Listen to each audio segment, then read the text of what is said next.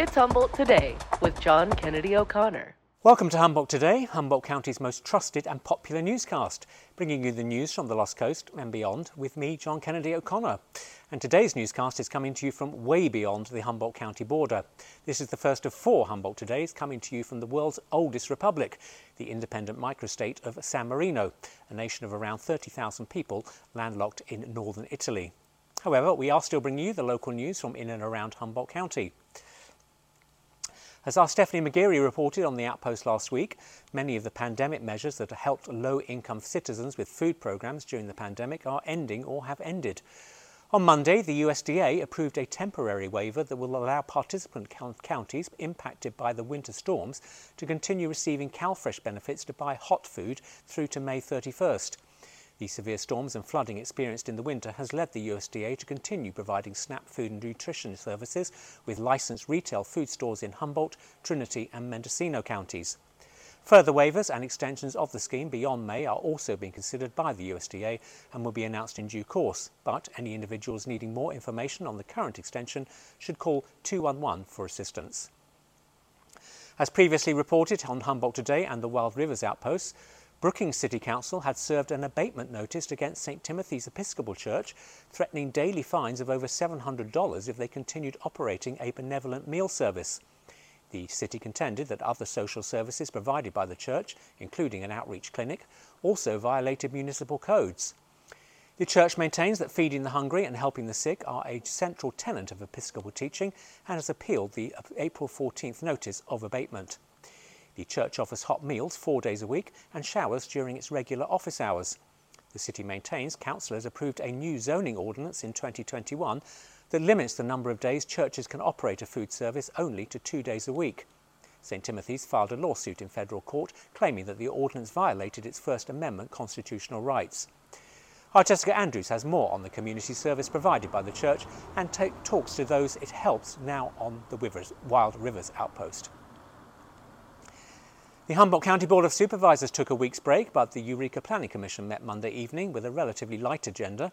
Up for discussion was the so-called Bay to Zoo Trail, which is planned to run from the waterfront trail at the Bure Centre to the Sequoia Park Zoo.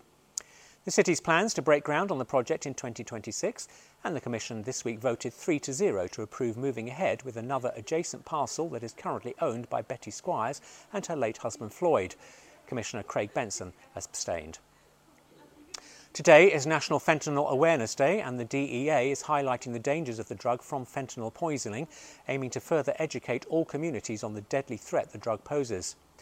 The DEA claims that fentanyl is the greatest threat to Americans today and reminds the public that the drug kills more than 18 to 45 year olds than cancer, COVID, and even vehicle accidents.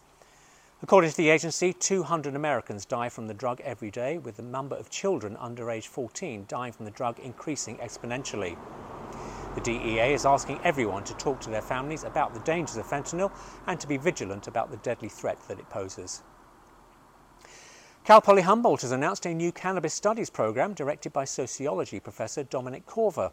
Professor Corva hopes the course will be a one of its kind study that will hopefully trace the lineage and genetics of crossbred cannabis cultivars in local communities. Funding for the program of $2.7 million has been awarded by the California Department of Cannabis Control, and the community based study aims to identify, document, and preserve California's cannabis genetics, including the legacies in Humboldt County communities. The two year scientific study will begin this year, launching in the fall. With graduation week fast approaching, Cal Poly Humboldt is offering students more ways to receive their diplomas this year, including a celebration in Beverly Hills. The regional commencement ceremony will be held Monday, May 15th at the historic Saban Theatre. The Southern California ceremony will offer all the usual pomp and circumstance of the more familiar graduation. However, as our Ryan Burns reports, some Humboldt local businesses are not excited by the adoption of regional ceremonies as they fear losing business as a result. According to current information, just 55 students have signed up for the Beverly Hills ceremony out of 1,200 graduates participating in commencement this spring. Some students are apparently planning on attending both the Arcata and SoCal ceremonies. And our Ryan Burns has more details on the story now on the Outpost. Turning now to our Humboldt Today weather outlook, an unpredicted sunshine returned to the skies Tuesday, but the outlook for Wednesday is more grey skies. But if it makes you feel any better, the forecast here in San Marino is for non-stop rain until I leave. Tuesday night we'll see a low of 45 degrees with cloudy skies and northerly winds of up to 10 miles per hour across the county. Wednesday is expected to be cloudy with a high of 57 and 10 miles per hour northeasterly winds. Eureka will be just below the expected average at 56 degrees with grey skies, and Arcata will be exactly the same. Fortuna will have more of the same but might edge up to 58 degrees. Inland, Hoopa skies and winds are expected to be the same as elsewhere, but it will be much warmer with a high of 68 degrees expected. Redway will also reach 68 in the afternoon, and Wednesday night's high will fall back to around 47 degrees across the county. Our next Humboldt conversation is with John Heckel, foreperson for the Humboldt County Civil Grand Jury. The jury has just released two reports, and John joined us to explain their findings and what happens next. That Humboldt conversation will be available soon on the Outpost.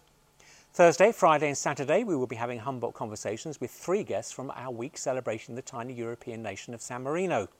The former ambassador to the US will be joining us, as will an eminent local historian both to discuss how the microstate, smaller than the city of Eureka, exists and thrives in the wider world. And since I'm here for the contest, we'll also be chatting with the head of all things Eurovision for the tiny country. Thanks to everyone who took part in our last Humboldt Today pointless poll. We asked, Are you in support of the California Reparations Task Force's recommendations? It was more or less a landslide, with two thirds of responders voting no. For today's pointless poll, we're asking, Spring is in the air. Have you already mowed some grass this year? Click below to register your vote and indeed to comment on all of Humboldt Today's news. And those are the main stories around the Lost Coast today. Click on the homepage for all the details of these stories and for more on what's happening and coming up on lostcoastoutpost.com. Thank you for joining us for Humboldt Today in San Marino today. Join us again for the next Humboldt Today in San Marino tomorrow. And don't forget to click below for today's Humboldt Today poll. So until the next Humboldt Today, coming to you from San Marino, your most trusted and popular newscast, stay safe everyone and have a good evening. Bye bye.